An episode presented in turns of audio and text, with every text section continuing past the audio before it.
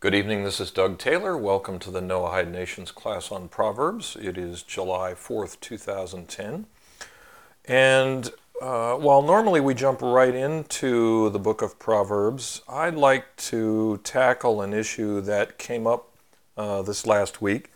Uh, there is a statement made by, I believe, one of the sages that says when an issue comes your way, you should, uh, you should investigate it and explore it. Um, and this came up around a, a broad question around um, sinning and, and what sin is and how we know what a sin is, um, particularly for a ben Noach, a Noahide, a non Jewish person. Uh, but it also even begs a larger question about uh, how we deal with philosophical issues.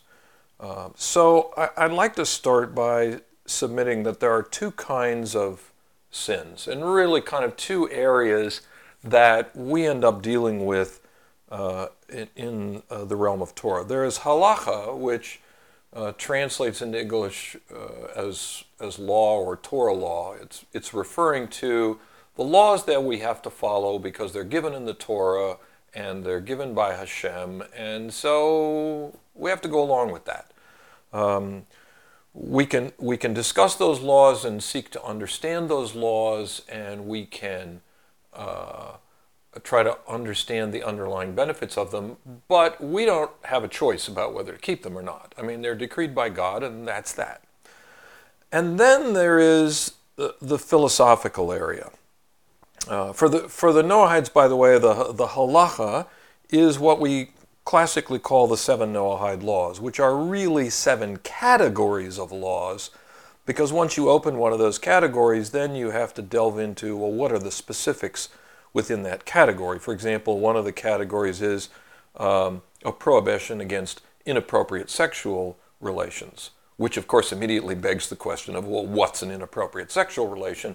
And Maimonides goes into this um, and, and, other scholars in, in detail. So we get down into finer levels of detail. Um, but there's then there's also the area of well everything else. You know, what about things that aren't covered by law? Um, for example, you know, a person could um, sit around all day and uh, lay on the couch and drink beer and um, you know maybe uh, yell angrily at his wife and children. And to the best of my knowledge, he will never break uh, any Noahide law. But is that a good thing? So we get into the area we call philosophy. Uh, and philosophy is, is a different area than halakha uh, because uh, there's, I guess, what you could call more flexibility there. Um, uh, the uh, the halakha maybe you could make a, a, a loose generalization. It's a little bit like traffic laws. You know, we might not understand the traffic law, we might not agree with the traffic law, but we live in the society and we're bound by it, and the police officer can give us a ticket, whether we like the law or we don't. Uh, so halakha is is you know is established, but philosophy is different, and I'm going to suggest that the very first and perhaps the most important step in philosophy is that from a Torah standpoint, on philosophical issues, we have to operate in accordance with our mind. Very important step. We have to operate in accordance with our mind. Your mind has to see an idea clearly, and that idea has to make sense to your mind, and you should not accept a philosophical idea unless it does make sense, make sense to your mind. Again, we have to accept the halacha, the Torah law, regardless. But in the philosophical realm, something outside the halacha, we should only accept an idea when it is clear to our mind. So, can someone sin philosophically? Well, if we define sinning as missing the mark, and that is uh, a, definition of the word sin. It's like a, uh, I think it, my understanding is it came from uh, shooting bows and arrows. You shoot an arrow at a target and you miss it. That's considered a sin. Uh, now, from our various uh, religious backgrounds, the word sin can have a lot of emotional charge with it. But if we if we pull away the emotional aspects of it and just look at what does that mean? It means I shot an arrow at a target and I missed it. So it's a missing of the mark. And I'll suggest that philosophically we all miss the mark at one time or another. But then in a philosophical basis, how do we know what missing the mark is? In halakha, we have very clearly defined um, uh, uh, laws. And the sages go to great lengths to uh, define those very precisely because if you violate one, there's punishment involved. And of course, no one wants to get a particular punishment or uh, a fine or something like that uh, unless you know it's appropriate. Um, so there's a very clear definition there. But what about halacha?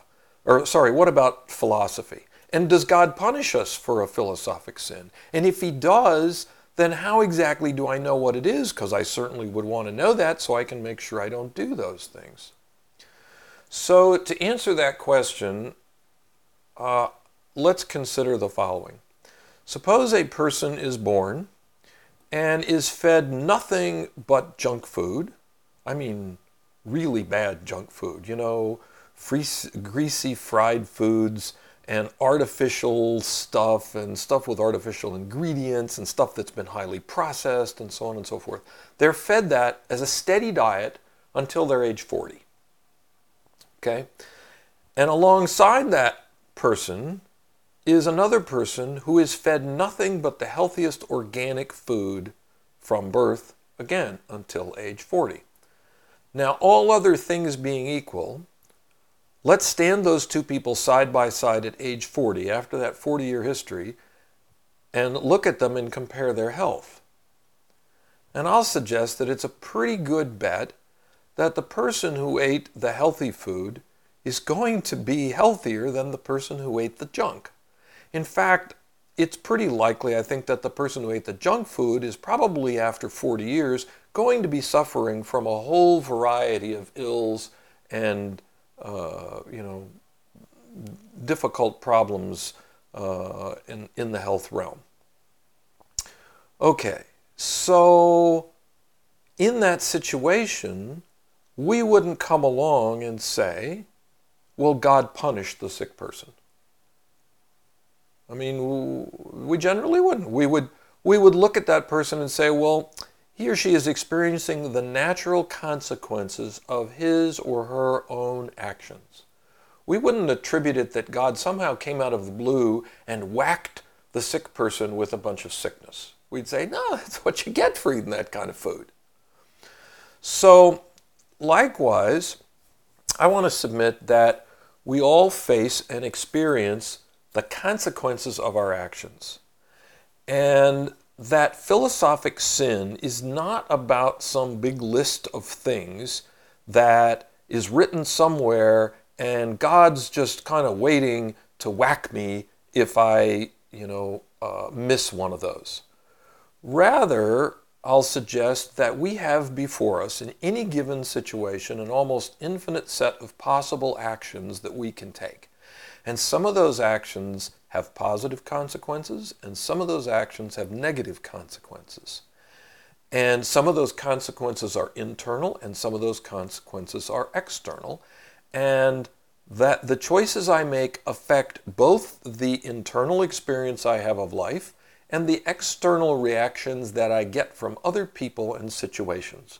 So, for example, if I'm uh, angry all the time and I yell at my family, that behavior is going to have a certain set of consequences.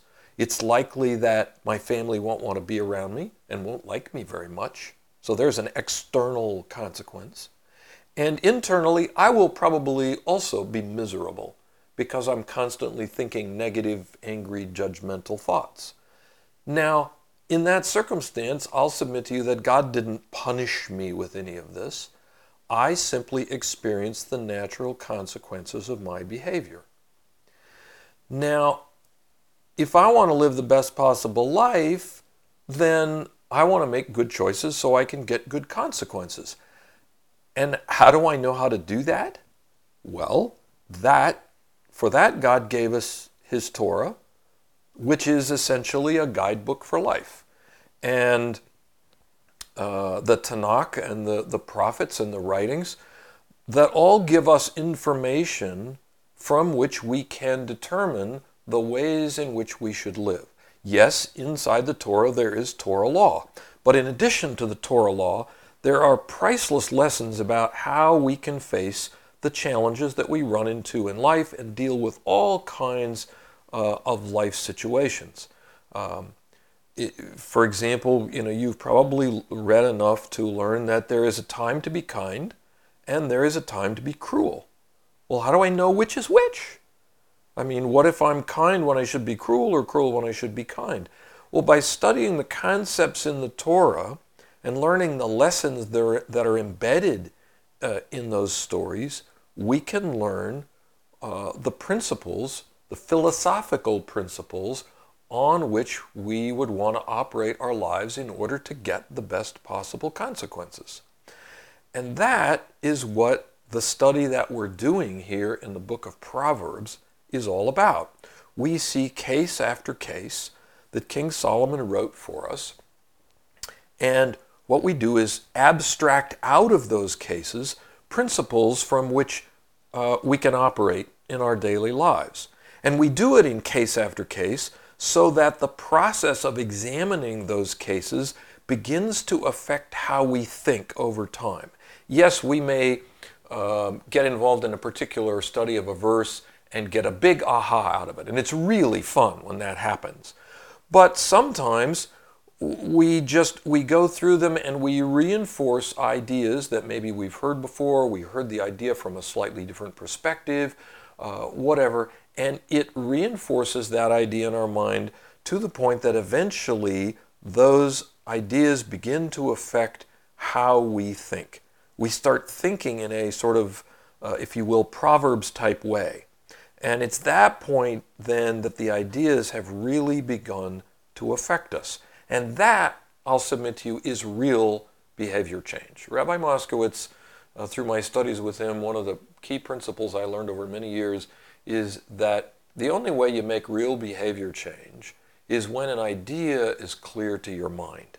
And that idea becomes clear by seeing the idea from many directions and asking all the questions around it until it becomes so obvious to me, so clear to me, that I begin to operate on that basis. So the idea of, of a philosophical sin is not a case of, you know, figuring out some list of sins that God's going to punish me for. It's about learning how to operate in any given situation with the goal being to maximize living the very best possible life I can, I can live in accordance with the reality uh, that God created. So that takes me out of a, of a, a framework or a mindset that I may have picked up in a previous religious life or from previous religious upbringing that God is like some angry parent waiting to slap me if I, you know, mess up. Uh, instead, it's a framework where God is the creator of reality and the best life I can lead for me, you know, it's kind of a selfish reason. The best life I can lead for me is by learning to live in accordance with that reality. And the way that I learn to do that is by studying and learning and applying the truths that are found in the Torah. Um, and shalom, uh, Naomi and Avram. Uh, great to have you with us. Um, one particular learned rabbi explained it to me in, in this perhaps somewhat unique way. It's a little bit like being sick and you're trying to get well. And we're all sick because we all operate in ways that aren't in accordance with reality. Um, and so we all have this sickness to a degree. And depending on how sick we are, we may take a small step or a big step or certain different steps uh, toward trying to get ourselves well. It's not that I'm being punished like someone's coming in and hitting me. It's that I'm experiencing the results of many decisions that I have made throughout my life. Now, my goal is to get well. So I'm on this path toward wellness, and I'm trying to understand how to live a healthier life. And there are a lot of other people on this path as well. And generally speaking, each one of them is in a different place on the path toward wellness. Some people maybe are more well than others, but we're all sick to a degree because we don't see reality clearly and we don't consistently operate in accordance with it. So, in looking at other people, I can't congratulate myself and say, well, I'm really cool because I got to this place, because that would kind of be like sitting in a doctor's office congratulating myself that I'm not as sick as the guy next to me. Uh, or it would be perhaps like criticizing him for being more sick than me. I mean, that's like a totally turned around uh, approach. Rather, it would it would be like being grateful for the progress that I've been able to make in getting well. And certainly, if I had the opportunity, I would probably turn around and try to help someone if they had asked for it in how they could get well. So, as we said before, a sin, you know, apart from failing to live in accordance with the seven Noahide laws, is when I missed the mark. And the way that I learn what the mark is in a given situation, that requires study and learning and contemplation and review. And sometimes it's going to require counsel from someone more learned than me. Um, I've had situations, I can think of one in particular, where I faced a business situation uh, that was a little touchy about whether to reveal some information that I knew about another person um, and whether I should or shouldn't, whether I had an obligation to do that or whether it would be out of place. And, you know, I went to someone wiser than me that had more experience. I went to a rabbi and I said, look, here's the situation. You know, what's the, what's the appropriate thing to do from a Torah pr- perspective? And he gave me specific counsel and gave me reasons why so I could see why in this situation you would reveal this information, but, you know, in other situations you might not. So we can learn that from the principles of Proverbs and Torah. Uh, if somebody yells at me, say in a business situation, I'm in a meeting and somebody yells at me, you know, give, angrily jumps all over my case, what's the best response? Well, depends on a variety of factors. And it's not that, well, there's a right answer, and if I don't pick it, God's going to zap me. It's about there are a variety of possible responses, and some of those are going to have good consequences, and we would generally call those wise choices, and some are going to have not so good consequences, and we would probably generally call those foolish um, uh, decisions. And depending on what choice I make, I'm going to experience those good consequences or those not so good consequences. And that's why the study of Proverbs is so important for us, us beginners uh, is that it's that study about the science of the consequences of our lives. And by learning about consequences, we start to see them, we start to operate in accordance with them, we start to get wisdom through doing that. Remember, wisdom we defined uh, er, in one of our earlier classes as the ability to see and act on the basis of consequences. So, to the degree that I see consequences and I'm able to act on the ability to see those consequences, that is a measure of a wise person. I may have emotions that want to drive me toward a different response, a short term kind of response uh, that, that will somehow satisfy an emotional drive, but to the degree that I can overcome that and with my intellect think through, ah, but what's going to happen in the long term here? What's the effect on me? What's the effect on the other people? Um, and I make my decisions in accordance with that intellectual analysis and what the long term consequences are, then that's a measure uh, of my wisdom. As an example, um, you know, I could get angry and um, yell at a person. Uh, maybe they've been, you know, acting like a jerk. Uh, and I have this strong desire to you know, just let them have it. And in fact, I've even conjured up in my mind this great one liner put down. I could just demolish them uh, with this cool one liner I came up with. Oh, but wait a second. My, my emotions want to do that because I want the satisfaction of ripping into the guy. But wait a second. If I do that, first of all, what's going to happen afterwards? Well, I'm going to make an enemy out of that guy. And he's probably going to plot to get even with me And in a business environment or any environment, it's not good to have enemies, even if the guy is being a jerk. And so, plus, I'm going to have to eventually, if I embarrass him in front of other people, I'm going to have to go clean up that mess and make apologies, and it's going to be a big mess to clean up, and so on and so forth. So, uh, I'll override my emotional drive and I will make the intellectual decision that I will answer him softly or you know do something else. That's the kind of thing we're talking about about learning consequences and operating with wisdom. Now, through that study and through the learning and application uh, of those ideas, a person can raise his soul to a higher level. And that, to the best of my knowledge uh, and understanding, uh, affects a person's place in the world to come. And so, in that sense, I'll submit it's it's not God judging me like okay he's you know I, I, am about to get surprised in court by this uh, you know bunch of things I didn't know were, were issues.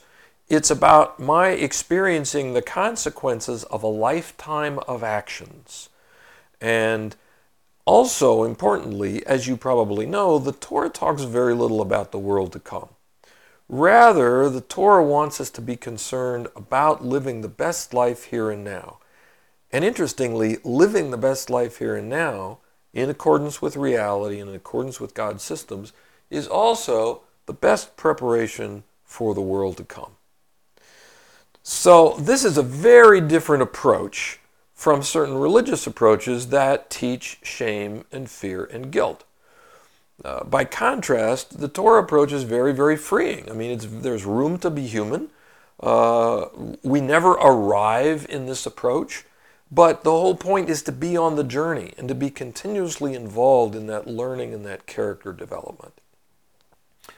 Um, one more illustration that I have discussed before in this in this class, but I I think it deserves um, repeating here, and that is that uh, in some sense, life is like being a computer programmer. You know, a computer programmer writes code for a living. And based on my experience in writing code and, and in you know, working a little bit with some other people, uh, I don't know that there is any programmer that I've ever met who could write at least complex code that works right the first time that it gets run. Uh, generally, things crash. And that's why they do tests. And then the computer programmer, he doesn't sit down and weep and wail and feel guilt and shame, you know, over the program. What he does is he sits down, might grab a cup of coffee along the way, and goes back through the code line by line. He analyzes everything that went on to find out where's the mistake. Where's the mistake that caused this crash result? And then he fixes it. And along the way, if he's a good programmer, he makes a mental note never to make that same kind of coding mistake again. And then he moves on. You know, that's what programmers get paid to do. You know, write code, doesn't work, fix it, move on. That, I'll submit to you, is the Torah approach to sin. It's a very practical analysis of the consequences of our actions as we've discussed in this class. It's not about fear, it's not about shame. We see that we've made a mistake. We analyze why we did what we did. We make a resolution not to do that again, and we move on. And that is, interestingly, the essence of repentance. And we're constantly involved in that because as human beings, we constantly fall short of the mark. And it's not horrible to do that. I mean, that's the human process, and that's why God gave us repentance. That's the process whereby we learn and grow. Okay? So let me pause there and see if there are any, any questions. Charles, thank you. You write code for a living? That's exactly the process. Thank you so much. Uh, ah, Jim, thank you. Might we also cause a Chillul Hashem by committing a philosophical sin? Uh, uh, a Chillul Hashem being a degradation of God's name.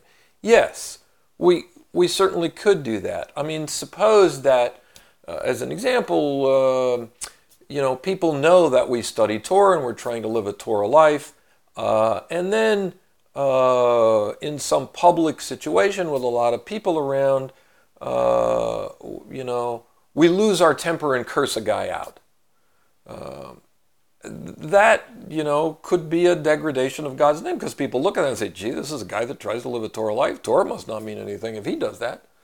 So yes, we, we definitely, uh, uh, we definitely could do that. And uh, it's, it's, um, it's very important to, uh, you know, kind of keep in mind that our actions are not just um, necessarily viewed only by ourselves, but by others as well. There's an interesting parallel to that um, in that, you know, it used to be that uh, people probably thought, well, nobody's around looking, I can do what I want. But in this day of um, internet and email and cameras all around and so forth, you know, we see this in the news that people get caught on camera doing things that they, you know, never thought would get uh, put on, on the evening news. Uh, and in fact, in the company in which I work, um, you know, we tell people never write anything in an email that you would not want to see on the front page of a national newspaper because that in fact happens. And you just blasted off those words that you thought, you know, would just be a quick one liner put down or you were, you know, berating someone or doing something, Jim, that I, you know, I think you're, you're uh, alluding to here, some philosophical um, sin through an email, and it ends up being sent to this guy and forwarded to that guy, and pretty soon it's all over the internet. Uh, people have, have, you know, lost jobs or worse over things like that, and it can be very, very uh, ha- have very long-term negative effects in a variety of arenas, including the potential being a, a, a degradation of Hashem's name. So, very good point. So, philosophical ideas have to be understood by the mind. And most of us um, uh, are, are caught by, uh, I guess you could say, a double whammy here. First, our society doesn't particularly allow uh, for a, a, lot of freedom of thought. Um, that's, that's not because it is necessarily um, you know, dictatorially uh, squashed. But if you look at, at you know, discussion forums for uh, political discussions of a particular political party or classroom teachings in educational situations or um, forums for discussion of particular, perhaps religious groups, questions that challenge ideas or that challenge the status quo are not particularly encouraged. And in some places, you can get thrown out of such institutions uh, for challenging the status quo. In some educational systems, uh, particularly maybe at the, the lower grade levels, you can get labeled as somebody with attention deficit disorder who needs prescription drugs, you know, in order to help calm you down if you ask a lot of questions. So we, we, uh, we have that problem in our society, that our society is a little bit biased toward the authoritarian kind of uh, operation where, you know, uh, somebody stands up and says this is the way it is, um, and we all accept that. That, uh, you know, standard type of educational delivery is like that. Bunch of people in a classroom, somebody up in front, they talk at you for, you know, an hour, and you're supposed to sit there and take notes. Um, certain religious groups, the head religious guy stands up and gives a, a speech or a sermon. Uh, those kinds of environments don't exactly invite someone standing up and saying, Excuse me, but I have a disagreement on this point that you just made because it seems illogical to me. Um, so we have the, the societal impact. The second thing is that many of us um, in the Noahide ranks came from uh, you know, former Christian backgrounds where uh, some of us have been taught uh, to uh, operate from, you know, shame, fear, and guilt. Um, and if you've been taught that, then that can carry over to where a person even feels um, learn they were they learn to feel bad, even for just asking a question altogether, much less challenging an authority figure in that realm. Uh, so The temptation, maybe in the Torah realm, if I came from one of those backgrounds, is I might feel like, well, gee, if some great sage made this statement, who am I to ask a question that challenges it? But we have to do that. It's imperative that we ask questions so that we understand ideas. Why? Because back to the very start of this discussion, I'll submit we have to operate on the basis of what is clear to our minds. I cannot operate my life from a philosophical perspective. I'm not talking about halacha here, but from a philosophical perspective, I cannot operate my life on the basis of what someone else says. I have to do the investigation.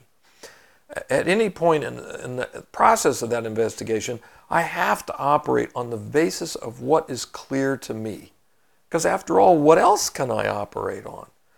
Um, I will submit to you that the Torah approach is to operate on the basis of your mind, and you have to operate on the basis of ideas, the philosophical ideas that are clear to you. Halakha, as we discussed, that's a different story. We have to abide by that regardless, and we can investigate it and learn more about it, but we have to operate on the basis of it. But philosophy uh, and philosophical things, we have to operate on the basis of what's clear to us. And the development of those ideas is just that it's a development. Doesn't all come overnight. Uh, in fact, it's a lifetime process. And a, as an example uh, of this idea, we can look at the story of Jonah, uh, or Yonah if you pronounce it in the Hebrew. Uh, in, in just the first three verses of that book, we see that God tells uh, Jonah to go to Nineveh and call out against it because of its wickedness. And then Jonah arranges to flee away from God. All this happens in like the first three verses. Now that begs, you know, a couple of obvious questions. First of all, why would Jonah do that? I mean, God said, go do this. Why would he try to run away from that? And how can you possibly flee from God? I mean, you know, it, if God told us to do something, wouldn't we just go do it? So, Rabbi Chait provides a beautiful answer to this question.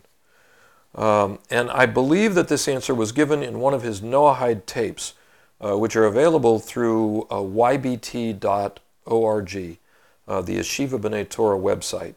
Um, you have to, uh, to go in and ask for them. Uh, the purchase price is very modest. Years ago, he gave, I think there are about a hundred, maybe slightly more, one hour lectures in this series. They were specifically for Noahides. And Rabbi Chait is one of the most brilliant scholars uh, that I have ever had the uh, good fortune to, uh, uh to be able to learn from. Uh, and I highly recommend this series. And if I recall in this series, he touched on uh, this issue and he explains that the prophet is dependent on his knowledge. If his knowledge fails him, he can't move. It's not like, you know, we sort of, I, think, can easily fall in the trap of thinking, well, gee, if God would give me prophecy, I'd just do whatever God said. But that's not the approach. The approach is that the ideas have to be clear. Um, and so Jonah could not understand why God would offer Nineveh the opportunity to repent. Uh, and because he couldn't understand that, he was unable to follow God's direction. So he has to follow what is clear to his mind. It's not an authoritative or authoritarian type thing of, okay, you say I'll do. When it comes to halakha, yes. Uh, but apart from that, not the case. And in this case, since the idea wasn't clear to his mind, he couldn't act on that. And he tried to run away from it. So, similarly, for us, in the realm of the philosophical, outside of halakha, we should accept only those ideas that make sense to our mind. And as Saadia uh, has said, the, the sage, um, we should assume that we are right. In other words, we ought to act on the basis that we're right. And simultaneously be open enough to retract if someone can show us that we're wrong. And that, I'll submit, is the philosophy that we have to operate on in, in going through our lives and in the study and learning that we have. Uh, that we, we assume operate on the basis that what we know is correct because that's what we know. And if someone can show us tomorrow that our idea is incorrect, then we maintain enough openness to say, oh, yeah, you're right. Okay, I retract my former position and now I'll take a new position. Uh, because nobody's got all the answers. I mean, most of us, you know, think something differently now than we thought, you know, five or 10 years ago. And probably five or 10 years from now, we will think a little bit differently because our knowledge will have increased if we continue in the area of studying and learning. Our knowledge will have increased and so we'll have some different ideas at that point. But on, right now, I have to operate on the basis of what I know. And then by being continually engaged in the process of learning, I'm continually refining those ideas, and that then puts us on a path of continual development and refinement and growth. Okay, one more important aspect of this idea Good evening, Terry. Great to have you with us. You cannot skip steps. Okay? You absolutely cannot skip steps. You have to accept where you are at a particular point. If an idea is not clear to you, then you need to accept that and not force acceptance before the idea is clear to you there can be some very great emotional pressures, particularly what we call the religious emotion, um, that we impose on ourselves uh, to, to, to accept things before we're ready for them. Because somehow we think we should be at a different level than the level that we're actually on. And so it's very important that we are thoroughly honest with ourselves at whatever stage we are. We cannot pretend to be somewhere that we're not, uh, although I think a lot of us try at some point. Uh, and, and we can even kind of try to fool ourselves into thinking we're on a particular uh, level uh, when, when we're not. But we have to be very, very sensitive to this and be, be just thoroughly, thoroughly honest with our own selves to recognize, you know what? I hear the idea, but it just doesn't ring right for me. For some reason, I can't understand it, or I can't accept it, or it doesn't make sense to me. And, and live with that and continue to do the investigation uh, you know, along the way and continue to ask questions uh, and, and try to explore it further, but to accept where I am at a given point in time. That is a better place to be than pretending to be at a place when I'm really not there. Okay, I've been talking for a long time. Let me pause and see if there are any questions on any of this. Key issues, I think, for our study of uh, the book of Proverbs. Okay, so we'll uh, then shift back to our look at verses in Proverbs, and we are at this point up to Proverbs chapter 14 and verse 12. And the verse reads There is a path that is straight and clear in front of a man, and its end, or its consequence, or its result, will be the path of death. There is a path that is straight and clear in front of a man, and its end will be the path of death. So, I think as most of you know, our normal process here is first, before we try to answer uh, and, and, dig, uh, I guess, go to what does the verse really mean, we want to ask questions around the verse. And the reason for this gets to what we were just talking about.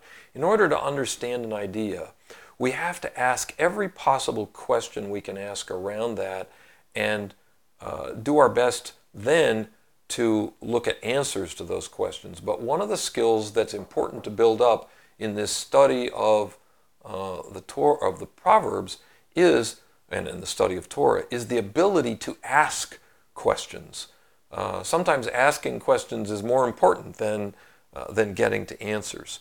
So if you look at this verse, uh, what kinds of questions come up that maybe suggest things that don't make sense aren't completely clear, maybe things we need to define, uh, some of those things, questions around this verse, Proverbs 14:12, there is a path that is straight and clear in front of a man, and its end will be the path of death.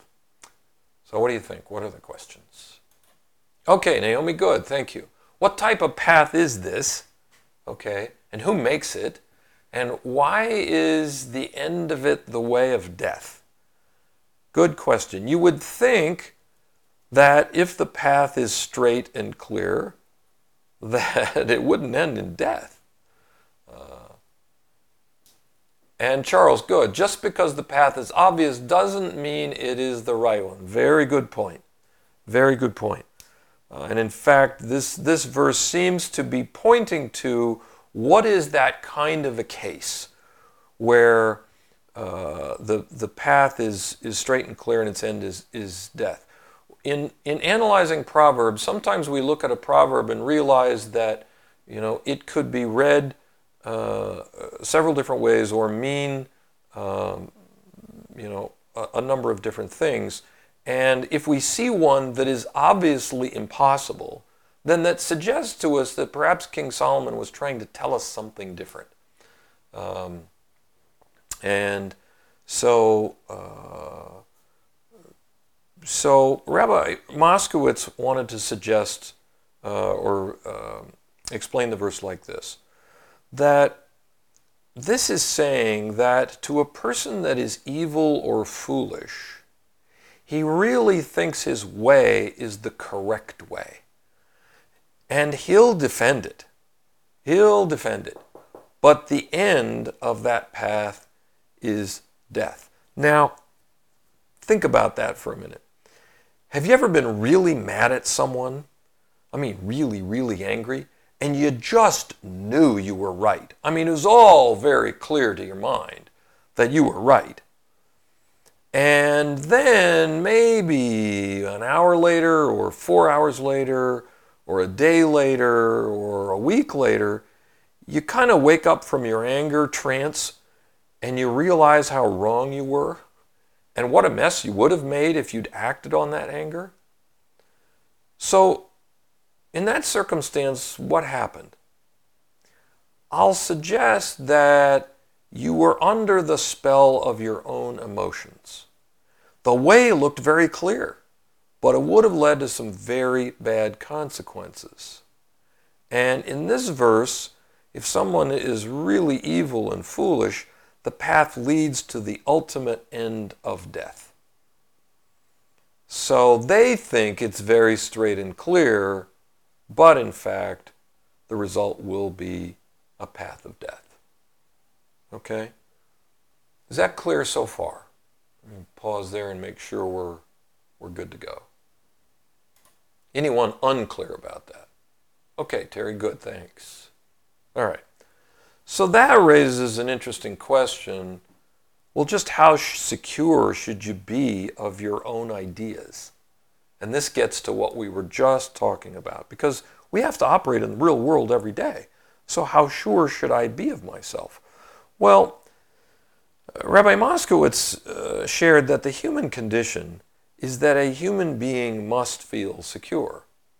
And so we are back to Saadia Gaon's point that you should always feel secure that your ideas are right. Because that's where you are in life and that's what you've got to work with.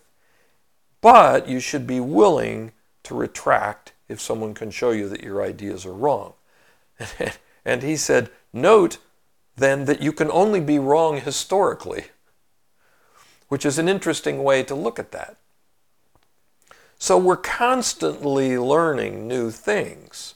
And so what we think is right today may turn out to be wrong tomorrow. But what I know today is what I know today, and that's what I have to operate from. If I learn something different tomorrow, okay, then I can retract and repent. So God created a system so that, you know, I can operate in the world and I can operate on the basis of the knowledge that I have. And if it turns out that the knowledge that I have uh, when I operated on it turns out to be wrong, then I have a way to go back and fix that. And that's repentance. Okay. Questions on that, or are we good to go? Okay. So, two related ideas that I want to share with you on this. First of all, there are certain people with whom you cannot argue, and the only way they will ever see the truth is if they get the consequences. Now, there takes, I think, some experience and knowledge and understanding to know who those people are and when you're in a situation with one of those people. But it really helps to recognize that because you can save yourself a lot of wear and tear. Uh, I mean, you can spend a long time trying to argue with someone who's not going to budge. And the earlier, er, excuse me, the earlier you can figure out in the process that they're not going to budge, the easier it will be for you because you will expend the least amount of effort on a situation that's not going to get you anywhere. So that's one idea.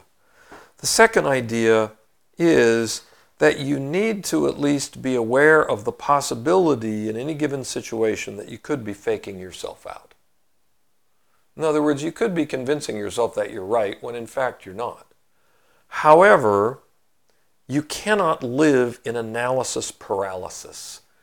And some people are particularly good at falling into that trap, uh, where they just get caught up in going round and round and round. Well, I could go down this left road, but then the right one seems more correct. But then there are these consequences, so maybe the left road is the correct one, but then that is this consequences, which maybe it's the right one, and back and forth and back and forth. And the trouble is that paralyzes you, where you can't act at all.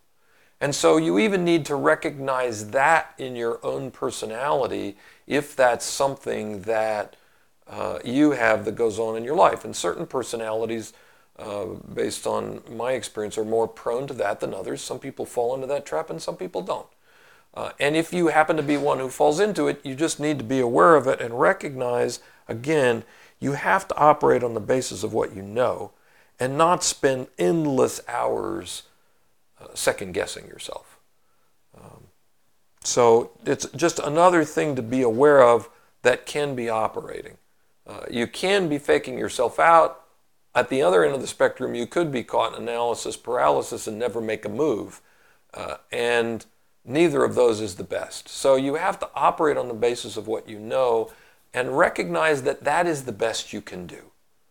Um, and, uh, and, and that's a philosophy that, that that is the best you can do and then go forward on the basis of feeling good that I am doing the best that I can do. And if the results turn out bad, then I will go back and do an analysis to see if there's anything different I could have done. And if there was, okay, then I can repent over that. If not, then the circumstances were outside my control, and the acceptance of that is a part of the acceptance of life. And so I can move on and feel okay about doing that. Okay, any questions on those ideas or this verse? Okay, good. Let's uh, thank you, Jim and Charles. Let's move on. Uh, Proverbs chapter 14, verse 13. Uh, this one raises some interesting questions. Uh, also, with fun, it pains the heart, and after happiness is sadness. Let me repeat. Also, with fun, meaning having a fun time, it pains the heart, and after happiness is sadness. So, what kinds of questions would we ask around that verse? Okay, uh, Charles and Jim. So, Charles, when we're happy, maybe we realize that others are sad. Okay, could be. It's a possibility we can put on the table. Jim, you've asked why also. That's a good question, and I do not know if that is an interpretation of the conjunction in Hebrew or a specific word that means that. So I will have to pass on being able to ask, answer that question. Uh, the answer that uh, I think we'll get to through uh, my understanding of um, my class with Rabbi Moskowitz on this verse, that uh, I'm not sure the word will be critical to our understanding, but it's a very good question because it's not a word that comes up very much in Proverbs. So when we see a word that doesn't come up a lot, that may suggest something that we need to pay attention to. Um, Naomi, you've asked what type of pain it is, okay, and why, yeah, why sorrow after happiness? Is it physical or emotional? Good, Terry, are these emotions? Okay, yeah. Uh, why, why does having fun pain the heart, and why does sadness uh, come after happiness? And, um, well, let's take a look. So, virtually everyone and this is what came out of, of uh, the class that we had with Rabbi Moskowitz on this topic, or on this verse. Virtually everyone at some time in their life has a high. You know, you something really good happens, some really neat event or occurrence that they've really looked forward to happens, you know, something like that. You experience a high.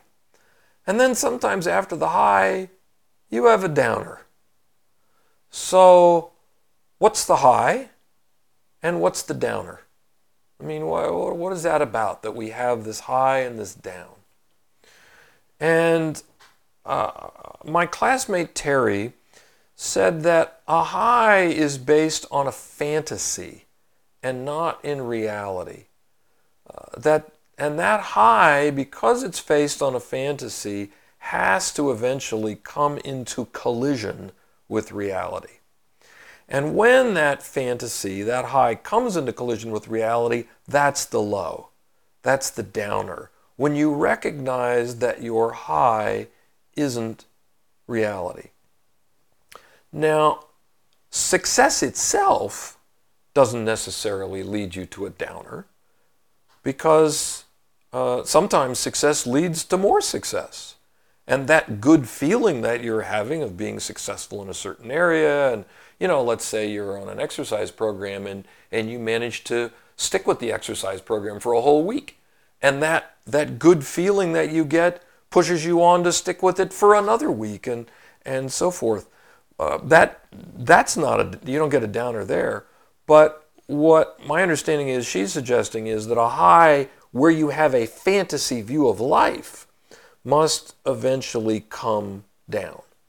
And so the suggestion, the, the key here is whether you're living in fantasy or reality. And if you're living in reality, then success can lead you on to more success. But that doesn't seem to be what our verse here is talking about. Our verse seems to be talking about someone whose fun and happiness is based on a fantasy because it ultimately leads to pain and sadness. Now, uh, there are fantasy pleasures that lead to a low. And then there are also the physical pleasures.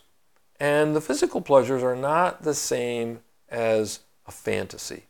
So um, a, a person might say um, they're, you know, really enjoying the, the taste of something, but what they're looking for is a high. And I'm not talking about a drug high here.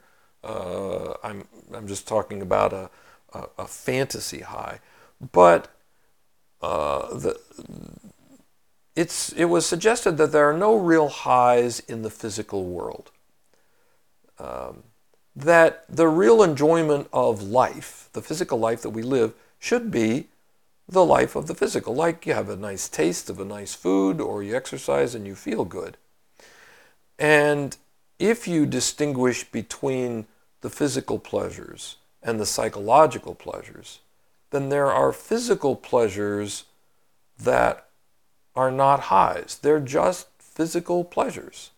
If you're looking for more, then you may be looking for a high, that fantasy. And that desire for the fantasy is something that has to be undone uh, through an investigation. I mean, you would want to start looking for why your emotions want the high and why you want an escape from the reality of the physical world.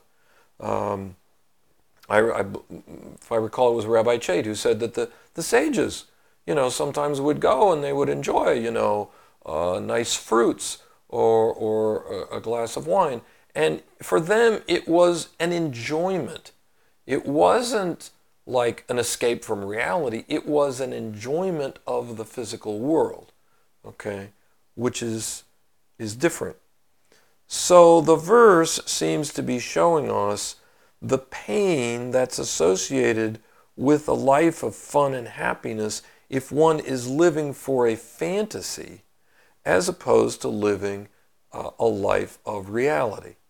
Now, the verse says, um, having a fun time pains the heart. And we've, I think, discussed before that when this was written, the term, at the time this book was written, the term heart uh, was, as I understand it, generally used to refer to the mind. We tend to think these days that when we talk about heart, you're talking about emotions, but in those days when they talked about the heart, they were talking about the mind. And after happiness is sadness. So it seems that the sort of the, the I guess you'd say the negative consequence that we're seeing in both the first half and the second half is covering both the mental and the emotional here. So um, you go out and do a fun activity. Again, if you're involved in the fantasy, it's going to be uh, ultimately painful to your mind, and uh, that after you have happiness, that's a fantasy. You're trying to, you know, get to that fantasy high you're going to have sadness. So you have the downs with the ups when you're doing this out of reality. But if you're simply experiencing the physical world the way it's intended to be experienced, as just, yeah, this is a pleasure. This particular food or this particular fruit or this particular wine or whatever is a pleasure, and you don't make it the end all and be all and some fantasy thing beyond reality, um, then you can just experience it and it's part of, of living life. Okay, any questions on this? Okay, then in that case, uh, we're just about at the top of the hour and we will stop for the evening. Uh, thank you all for attending, and I hope you can join us next week.